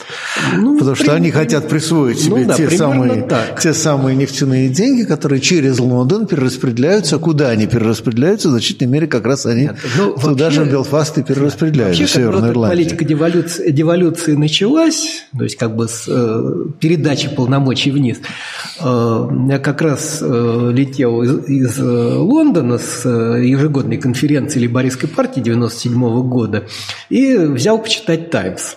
И очень смеялся там, значит, на страничке, где письма читателей, некий разгневанный читатель говорит, да что они себе думают? Мы же поставим вопрос о выходе Англии из Соединенного Королевства. Ну да. Ну, это, э, ну, кстати, Фараджи, компания, они, может быть, да. Да, в эту сторону и думают. Ну, на самом деле, ничего хорошего в этом нету, конечно.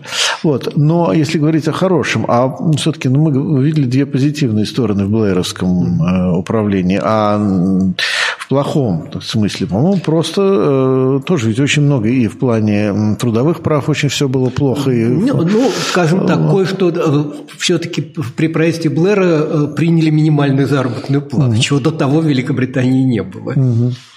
Вот. Но в целом, да, как бы это та же самая как бы стремление к гибким трудовым отношениям. По поводу гибких трудовых отношений я всегда вспоминаю, как один знакомый милицейский дознаватель пошутил, говорит, у нас есть такое выражение, что значит проявить гибкость на допросе? Согнуть лом о подозреваемом. Гибкость в трудовых отношениях, вот это самое пресловутое flexibility, вот это тот самый сгибаемый лом работника. Но и, э, опять же, приватизация железных дорог, по-моему, произошла при а, Блэре. Нет, Или приватизация была еще при Тэтчер. А вот там очень интересный вопрос, что как раз значит, э, на этой самой конференции, на предварительных значит, э, совещаниях, там, в комитетах, я как раз присутствовал на заседании комитета, где профсоюз э, транспортников сказал, да, а давайте потребуем все-таки национализировать железные дороги. Обратно. Да, обратно. А их там всячески уговаривали, что как это политически будет не своевременно, и как вот вы своим радикализмом подорвете э, позиции нашего родного либорийского правительства. Mm. Очень забавно наблюдать. Ну, в итоге, кстати, все равно пришлось что-то там, значит, потихоньку хотя бы частично возвращать. Да, ну, кстати да. говоря, вот это как раз очень хорошее опровержение вот этой любимой мантры про то, что госсектор всегда и в любых условиях менее эффективен, чем частный. Угу. Вот как раз британские железные дороги продемонстрировали, что после приватизации они стали работать хуже. Не, ну я просто помню свой ужасный опыт, когда пытался когда уже в приватизированных железных дорогах в Англии поставили аппараты для продажи билетов угу. и закрыли кассы. Это не то, что это хуже, чем у нас. Ну, у нас ну, аппарат, кстати, наш аппарат гораздо лучше работает, они хотя бы понятно, там, что к чему. Значит, аппарат, и значит, касса все-таки работает. Да? А, значит, приходим на вокзал, э, кассы все закрыты наглухо, а работают... Да, да, оптимизировали, работают аппараты. Ну, я пытаюсь значит, что-то сделать, аппарат мигает э, какими-то огоньками, он очень красиво, он мигает огоньками, что-то там все время пишет, пытается со мной общаться. Ну, билет не продает. Я, ну, что, что, что такое? Я зову англичанина, со мной коллега. Он начинает делать, говорит, я ничего не понимаю. Тоже ничего не понимает. Ну, выяснится, что аппарат просто не работает. Но он при этом не сообщает, что не работает. А весь, весь его подмигивает. Он продолжает общаться. Вот, и так далее. Вот вам, так сказать, эффективность. Причем, да, причем риск реальный опоздать на поезд, просто элементарно. Потому что пока мы общаемся с этим аппаратом, который там много чего делает, кроме как продает билеты, вот на этом этапе он ломается, да, и отказывается. Да? Почти вот. как в той, в той самой советской шутке. Известно. Советской... да? Да, да, да, да, да. Вот, это Англия, да. да. Вот, ну, хорошо.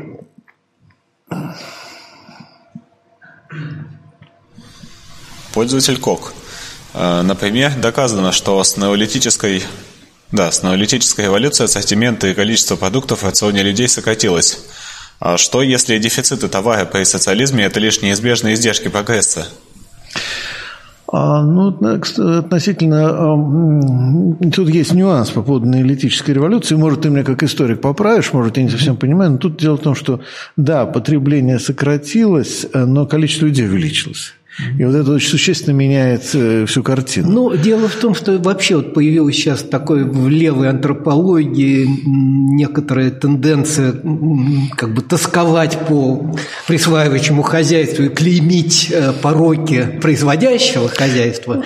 Там действительно... Это неолитич... Against the Grain, вот эта книжка, да? Да, да, да. Неолитическая революция действительно принесла не только благо вызвав, в общем, очень большой рост населения сразу. Поскольку... Так я про это и говорю, что да. население стало больше, Конечно. поэтому есть стали хуже, естественно. Вот. То, что появилась там проблема едино... Ну, эту сам как бы то, что стали питаться однообразнее, mm-hmm. действительно, вот там э, собирательство с охотой давали более широкий спектр действительно продуктов, там э, витамины лучше обеспечили, чем, скажем, переход на питание только зерном. А, так что это было, но дело в том, что э, ведь процесс-то был нелинейным в этом смысле, не то, что все время там примитивизировалось, примитивизировалось, примитивизировалось там палитра того, что потребляли люди, потому что одновременно расширялся э, круг и того, что люди производили не только в смысле продовольствия, но и те же орудия труда. Там неолит связан с появлением ткачества, то есть как бы обогатились возможности э, одеваться э, более разнообразно, чем только используя естественные материалы, как бы даваемые э, природой. То есть ходить можно уже не в шкурах, да, а в чем-то кроме шкур. А, а, да, в, как, как, в чем-то тканом. Вот. Появились там новые методы э, обработки и сохранения продуктов, появилась керамика. Так что здесь не то, что там процесс сплошной деградации вот, э, от э, цветущей сложности мезолита перешли к унынию неолита. Вот. Но если перенести тот же вопрос с намеком, да, а не означает ли переход к социализму, что необходимо тоже сначала, чтобы стало хуже? Ну, это вообще очень интересная проблема, что, да, очень часто прогрессивные сдвиги связаны с тем, что при этом происходит на какое-то время откат. Вопрос, на какое время, и является ли это неким вот совершенно железным Э, законом, которого невозможно избежать, либо это пока так было, но можно по-другому. Это, это вопрос открытый. Вот. Нет, то, что ну, современное общество потребления производит массу, в общем-то, не слишком нужных товаров, это, в общем, вещь, по-моему, достаточно очевидная. Вот, без которых там, можно прожить. Без наверное. которых не только можно прожить, но лучше прожить. Но прожить как минимум не менее комфортно, чем mm. с ними, а может быть даже более комфортно. И вместе с тем, ну, как бы вот эта известная гонка, вот моду меняем каждый, каждый сезон, там э, телефон люди себя уважающие, как бы каждый год новые покупают, хотя и старый прекрасно работает, или даже если не очень прекрасно, то сносно. Вот. То есть вот эти вот действительно, я думаю, что просто экологические императивы заставят э, очень сильно ужаться все-таки в потреблении в достаточно обозримой перспективе. Да, ну, главное, что, как ты сам сказал, это можно сделать без больших потерь для... Для качества жизни. Для качества жизни, да. да. А, ну, продолжим вопросы.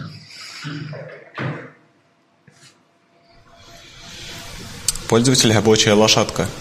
А, здравствуйте. Для сторонников Семенова социализм и коммунизм – это Одна посткапиталистическая формация, которая может наступить только при коренном изменении способа производства и отмирании физического труда? Ну, мы же сейчас не от имени... Для сторонников Семенова это Завалька, опять же, который ученик Семенова. А у меня проблема с концептуализации Семенова с, с, с, с политарным. Политарным, да. При том, что мы с тобой, помнишь, как тогда тоже ну, за Маратом да, Чешковым обсуждали тему этократии. Кстати, меня как раз очень нервирует, что Семенов э, игнорирует полностью работу Чешкова, которые, в общем, подходили к той же самой тематике, ну, причем, да, на мой взгляд, гораздо глубже. Боку, да. да, с другого бока, на мой взгляд, глубже с точки зрения и технологий, и э, производственных отношений, э, ну, Семенов... Нет, у, у Семенова ну, мне кажется, сделал, ну, достаточно интересная концепция. Но да. вот в том, что когда он ее начинает применять к, вот, к обществам советского типа, там, ну, с моей точки зрения, целый ряд натяжек есть. Ну, мне кажется, он, его ну, принципиально, сказать, он не видит него принципиальной их... разницы все-таки между аграрным и ну, индустриальным да, нет, У него этих натяжек меньше, чем у, у Витфогеля, например. Mm. Потому что Витфогель весь на натяжках построен. Ну, Витфогель, да, но Витфогель это когда же было, боже мой, это же... Ну, да. Вот, и потом Витфогель все-таки это не совсем научная. Ну, нет, она действительно очень идеологическая. Да. Такая. А э, Дитфогель просто переносит азиатский способ ну, да, производства. Очень, я говорю, очень механически примитивно, на, и вот на, Советский на, натягивает той, той самой совы на глобус. Получается. Я, кстати, так и не понял, почему говоришь, что сову натягивают на глобус. Не знаю. Вот. Нет, ну там единственное, что я тебе хочу сказать, что когда я столкнулся с э, египетскими, ну, переведенными, естественно, mm-hmm. птолемеевскими документами по управлению сельским хозяйством, вот, а это много переводили, кстати, кстати, кое-что и на русском есть, да? Вот. Я, конечно, был поражен, насколько это очень похоже на работу ну, советских сельхозуправлений. Вот. Но это именно сельское хозяйство. Ну, это да. именно сельское хозяйство. А вот как вы к промышленности перейдете, там уже будут совсем другие картины. Вот. Так что, наверное, все-таки с Семеном проблем больше, хотя вот, говорю, есть очень его большие энтузиасты. А, дальше. Черепаха Донателло, 200 рублей на вопрос из чата. Давайте на вопрос из чата. А есть в чате вопрос? Да. Да. Пользователь Радиоактив спрашивает, э, скорее для народа, чем для себя. Вот вы такие умные, начитанные товарищи. Что бы вы посоветовали с высоты своих знаний делать обычным людям? Как строить социализм? Что делать-то? И имеется в виду прямо сейчас, с этой минуты. Вот просто вопрос сложный. Это как старый киевский анекдот еще после Чернобыля. Да? Сначала идет партактив, потом профактив, а дальше уже радиоактив. Вот. Нет, ну, что, что можно посоветовать? Ну, во-первых, вы знаете, вообще вот есть универсальная формула как бы Липкнихта-старшего, которого там, конечно, э, Марк с Энгельсом в переписке постоянно ругали и клеймили нехорошими словами, вот, но он э, вот формулу просто как бы развития рабочего движения студирован, пропагандирован, организирован. Изучать, пропагандировать, организовывать. Вот, э, ну, знаете, вот на своем уровне вот я э, не знаю, конечно, как бы задавший вопрос товарищ, где работает, кем работает, но э, можно пытаться найти контакты с, вот, с нормальными, действительно работающими боевыми профсоюзами, попытаться создать там первичную организацию э, на своей работе и отстаивать права интересы себя и своих товарищей, вместе отстаивать коллективным действием. Можно пытаться организовываться по месту жительства. Действительно, как бы у нас совершенно убили местное самоуправление, но э, никто пока еще не запрещают низовые инициативы. Вот, и здесь ко- кое-что у нас все-таки происходит в стране. Э, если остро стоит э, вопрос там, с тем же мусором, а он сейчас почти везде остро стоит, ну вот действительно добиваться от власти, чтобы как-то это решалось, и своими силами искать возможности решать, даже, может быть, если там формально требует раздельного сбора, а потом все это валят все равно на один полигон, ну, давайте как бы неформально попробовать организовывать все-таки раздельные сборы и искать, кому можно этот сортированный мусор поставлять на переработку, потому что иначе мы вообще задохнемся, будем завалены этими горами мусора. Как бы не случайно, это один, а сейчас один из таких очень острых, острых вопросов, порождающих конфликты. Вспомним ШИЭС, вспомним как бы целый ряд районов Московской области, где были по этому поводу волнения, Владимирскую область. То есть, прежде всего, организовываться на своем уровне, на низовом. Как бы это первый шаг, потому что, извините, э, как бы не возникнет никакая мощная партия, выступающая за социализм, если у нее нет низовой базы. И общество социалистическое не возникнет сверху, оно только снизу может вырасти. Угу.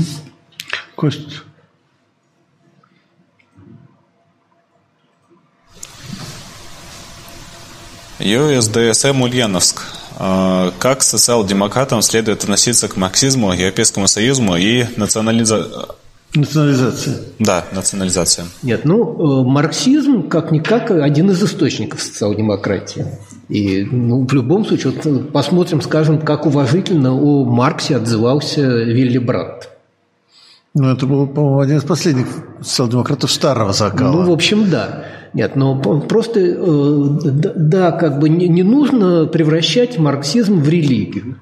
Ну, это, это ничего более далекого от того, как бы, что пытался создать Маркс, не бывает, как вот действительно превратить это в догму и в религию. Маркс, э, видите, нам оставил э, очень сложное наследство. Да, у него есть хорошо проработанные темы, как бы доказанные гипотезы. Есть недоказанные гипотезы, которые еще требуют проверки. Есть просто догадки, есть ошибки. Вот поэтому к Марксу относиться нужно именно как важный этап развития мысли и хорошая основа для дальнейшего развития. Вот, э, метод, историко-диалектический метод Маркса, я думаю, он вполне жив, но его надо освоить. Он, он достаточно сложный.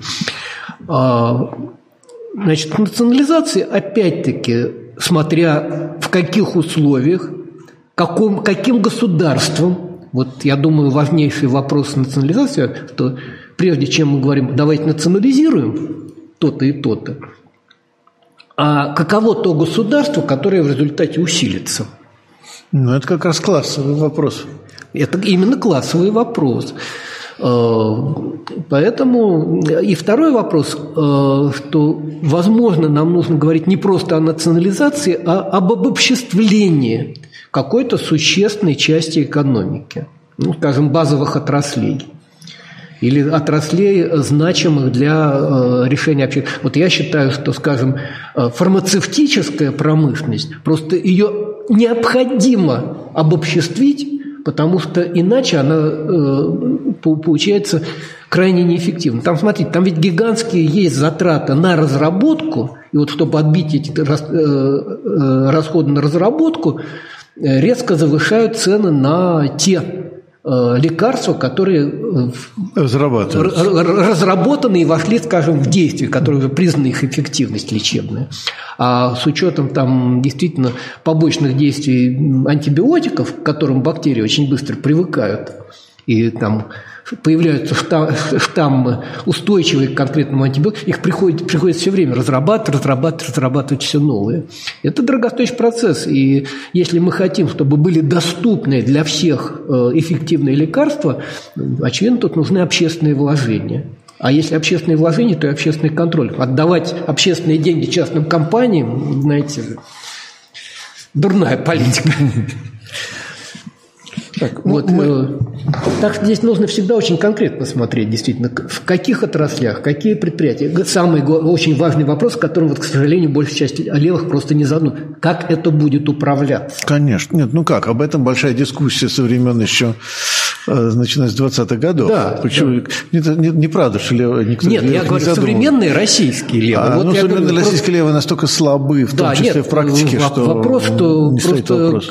как правило, когда люди... Вот, надо национализировать. Я задаю вопрос, как вы будете управлять? Они не понимают вопрос. Ну, понятно, но на самом деле есть ответы на эти вопросы, нет, слава ответ, Богу. Ответы да. есть, и да. Даже разные, даже да, разные да. Ответы. Нет, и более того, вероятнее всего, вот этот вот общественный сектор, он будет по-разному управляться. Я говорю, есть не, не, не, одно, не однотипные да. ответы, но а, да, вопрос управления, кстати, но вопрос управления тоже вопрос власти. Конечно.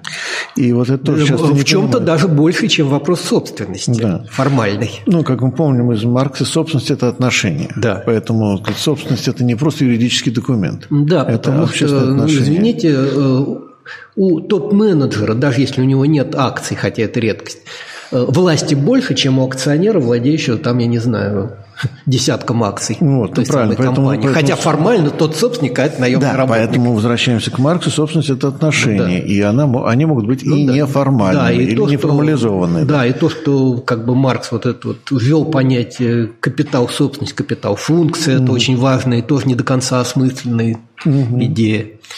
Ну, у нас, поскольку мы задержались, мы еще минут 10, я думаю, можем поработать, но не больше уже, потому что действительно время позднее. А, поэтому давайте посмотрим, что нас с вопросами.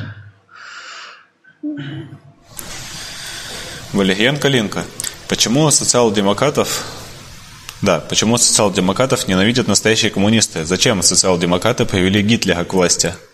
Ну, почему социал... Ну, Хотя, кстати, вот на, на самом деле, э, вот тут спорный вопрос, но была ли ответственность, доля ответственности социал-демократов за была, приход Гитлера к власти? Была, Давай ну, скажем, была да? ответственность коммунистов своя. Конечно, нет. Про ответственность коммунистов довольно много писали, ну, особенно, да.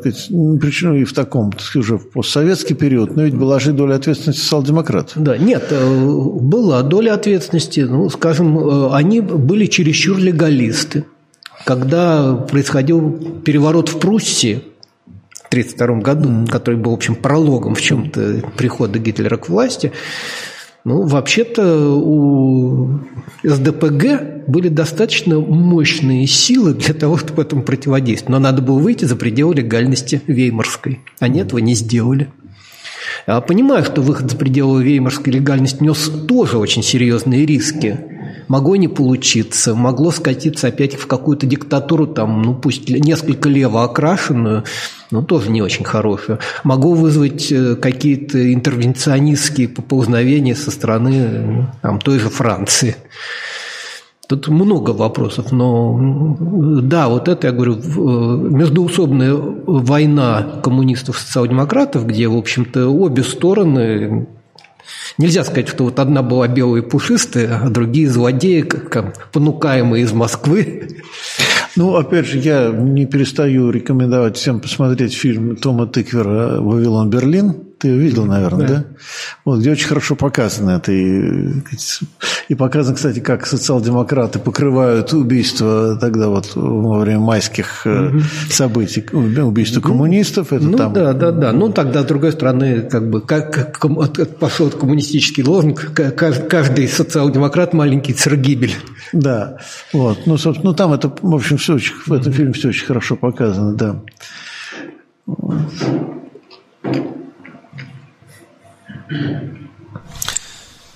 Как Павел Михайлович относится к книге «Между классом и дискурсом» и как относится к ЛГБТ-движению?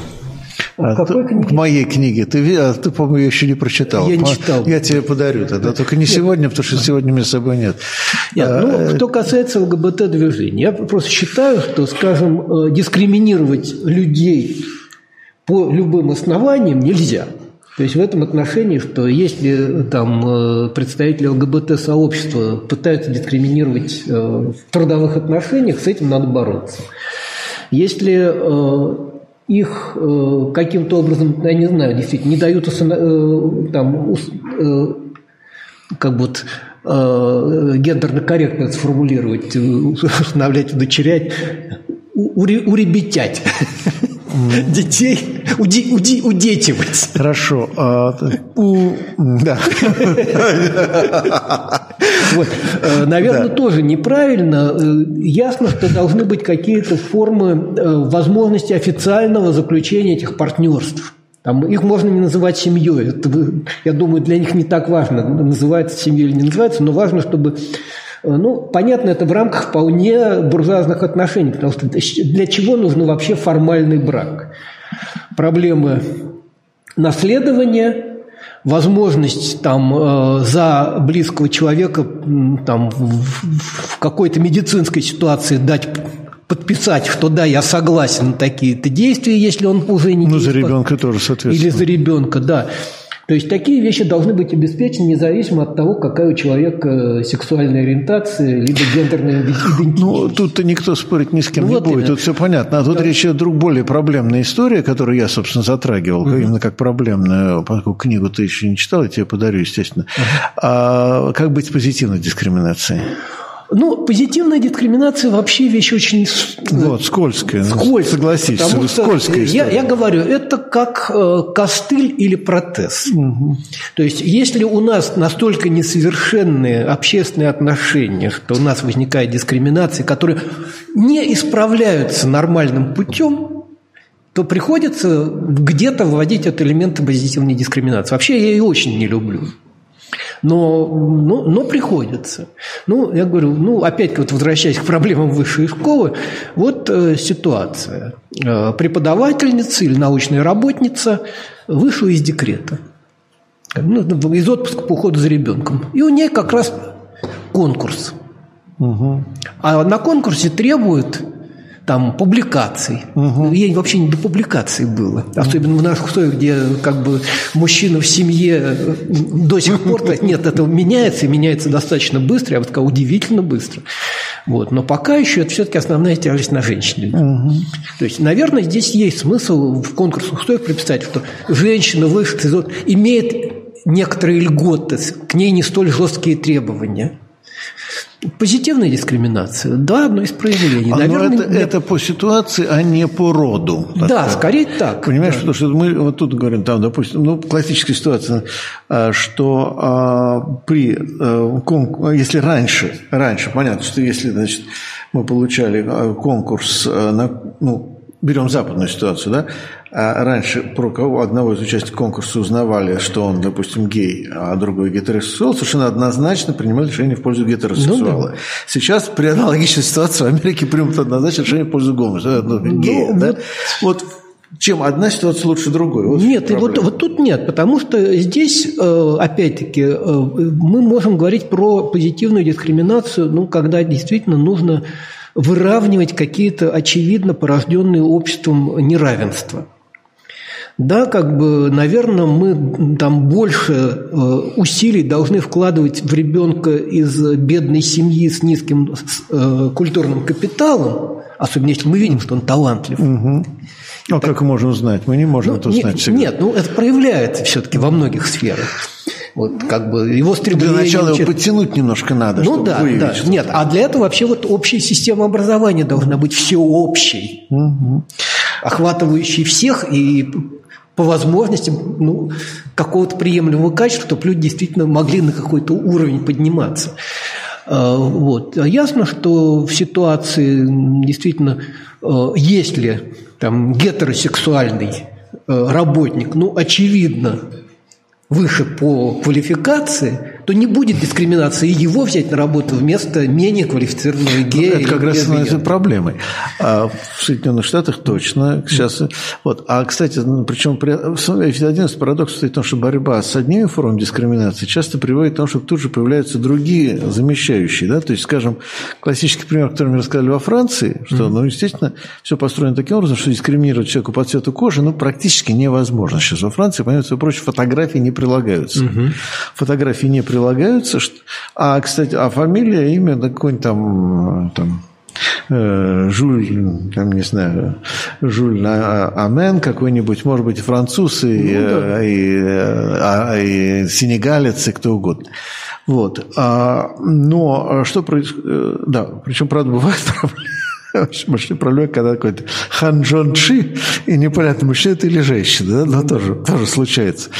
Вот, это просто конкретный случай, когда вот пытались сначала высить так аккуратненько, тактично узнать, э, в данном случае претендент работу является мужчина или женщина, это узнать было невозможно. Вот. Э, но ладно, это уже такая комичная ситуация, но что происходит? Тут, вот Тут не берут негров на работу, да, в Париже во многих случаях компании. Не берут и все. А почему? А вроде как непонятно. Почему? На самом деле ответ очень простой. Они не негров не берут, они не берут жителей конкретных районов. районов. Они смотрят на адрес, который нужно дать. Mm-hmm. А, и смотрят, а, это откуда, откуда это, из какого пригорода? А, ну все. Ну да. И, и по случайности это оказывается чернокожий француз. А, кстати, может оказаться и не чернокожий, кстати. А может и не чернокожий. А, это уже не важно. Но по, ну, по статистике это кажется, скорее всего, чернокожий. Скорее mm-hmm. всего, да? Вот. Хотя, ну, случайно, может, какой-нибудь поляк или португалец оказаться. Ну, прям так. Нет, нет. И ну, результат нет, нет, все равно тот же самый. Да, нет, нет. Дело в том, что я говорю, с дискриминацией очень трудно бороться вот таким механическим путем. Да. Просто выделим категорию, которую будем позитивно дискриминировать. Действительно легко найти обходные пути. Вот, поэтому стремиться нужно к тому, чтобы не нужна была позитивная дискриминация, то действительно есть равные отношения там, по прозрачным, четким критериям. Вот. И социальные механизмы, позволяющие там те же социальные лифты, вытаскивание людей как бы из низов на более высокий уровень, ну, до тех пор, пока у нас вообще есть низы. Ну да, что лучше вообще. Что пока, увы. Да, ну хорошо, давайте еще один вопрос и завершаем. У нас остались вопросы еще? Ну дайте, а сколько вопросов остались? С донатами? Ну, дайте тогда один вопрос какой-нибудь из э, чата и завершаем, потому что уже время подходит.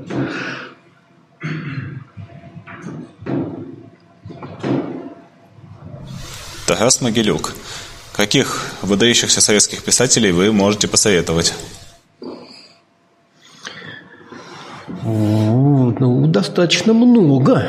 В общем, при том, ну, что не все из них советские в смысле идеологическом, Э, как бы, ну, живших в советском обществе, писавших в советском обществе, я бы назвал ну, вот, как бы писатель, который мы знаем под фамилией Шолохов. Я не знаю, там Шолохов, не Шолохов написал «Тихий дон», но это великий, вообще-то, один из величайших романов. А я думаю, что Шолохов. Не знаю, вот не знаю. Что там, сомнения там спор, спор, я знаю, спор идет, но мне кажется, это какая-то... Вот. Просто, ну, не, просто... не суть нет, важно. Нет, это важно в одном отношении. Мне кажется, просто поздний Шолохов был многим настолько отвратителен, что а, поэтому люди думали, что ну, этот человек не мог да, написать ну, такой великий это, роман. Это, это, а, это а на самом деле я думаю, что люди меняются просто. Ну, не суть важно. Я говорю, назовем так писатель, который нам известен под фамилией Шолох. Тихий роман вообще один из величайших романов 20 века. Ты, наверное, тоже не будешь. Не буду спорить, да. Ты знаешь, ты будешь смеяться, мне и поднятая целина кажется очень даже... Э, ну, она очень Она тенденциозна, но. Нет, она очень неровная, в очень тихий, он более однороден художественно. Вот, ну, бог с ним. Э, значит, э, Булгаков, да, Платонов, э, менее известный Артем Веселый. Вот, кстати, считаю, да, вообще одна из самых гениальных книг о гражданской войне. Россия кровью умыта. Да, Россия да. кровью умыта.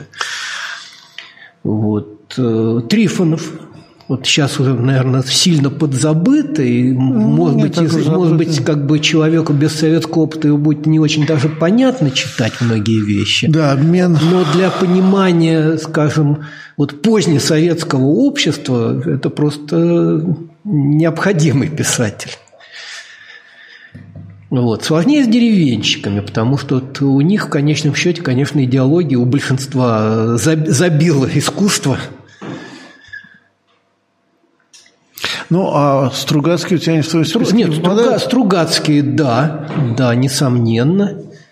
Причем, опять-таки, вот ну, ну, нужно понимать, что отнесение к фантастике – это условность. Условно, да. Ну, а Шаламов ты... Ну, Шал, Шаламов, конечно. Шаламов. Нет, вот, кстати, Шаламов, э, при том, что тут вот у меня как в одной из дискуссий пытались в одну кучу свалить с э, Солженицыным. Но они ненавидели друг друга. Нет, не, да не в том дело. Ну, Шаламов просто художественно гораздо крупнее. Конечно. Конечно. Ну что ж, я думаю, мы подошли по времени к концу. А, и а, спасибо большое, во-первых, тем, кто нас смотрел, посылал донаты, пожертвования и а, вытер, опять же, тем нашим зрителям терпеливым, которые выдержали задержку 40-минутную нашего стрима, особое спасибо. Павел, тебе большое спасибо, что пришел. И опять-таки выдержал, выдержал, терпеливо, терпеливо сидел, пока мы значит, сможем решить наши технические проблемы. Э, завтра будет у нас в 2 часа дня а, Григорий Завалько а, будет обсуждать концепцию и теорию революции. Ну, это его книга, которая, вот, собственно, сколько уже лет, 10 назад, по-моему, вышла, которая будет основным так сказать, центром этого обсуждения. И э, до новых встреч.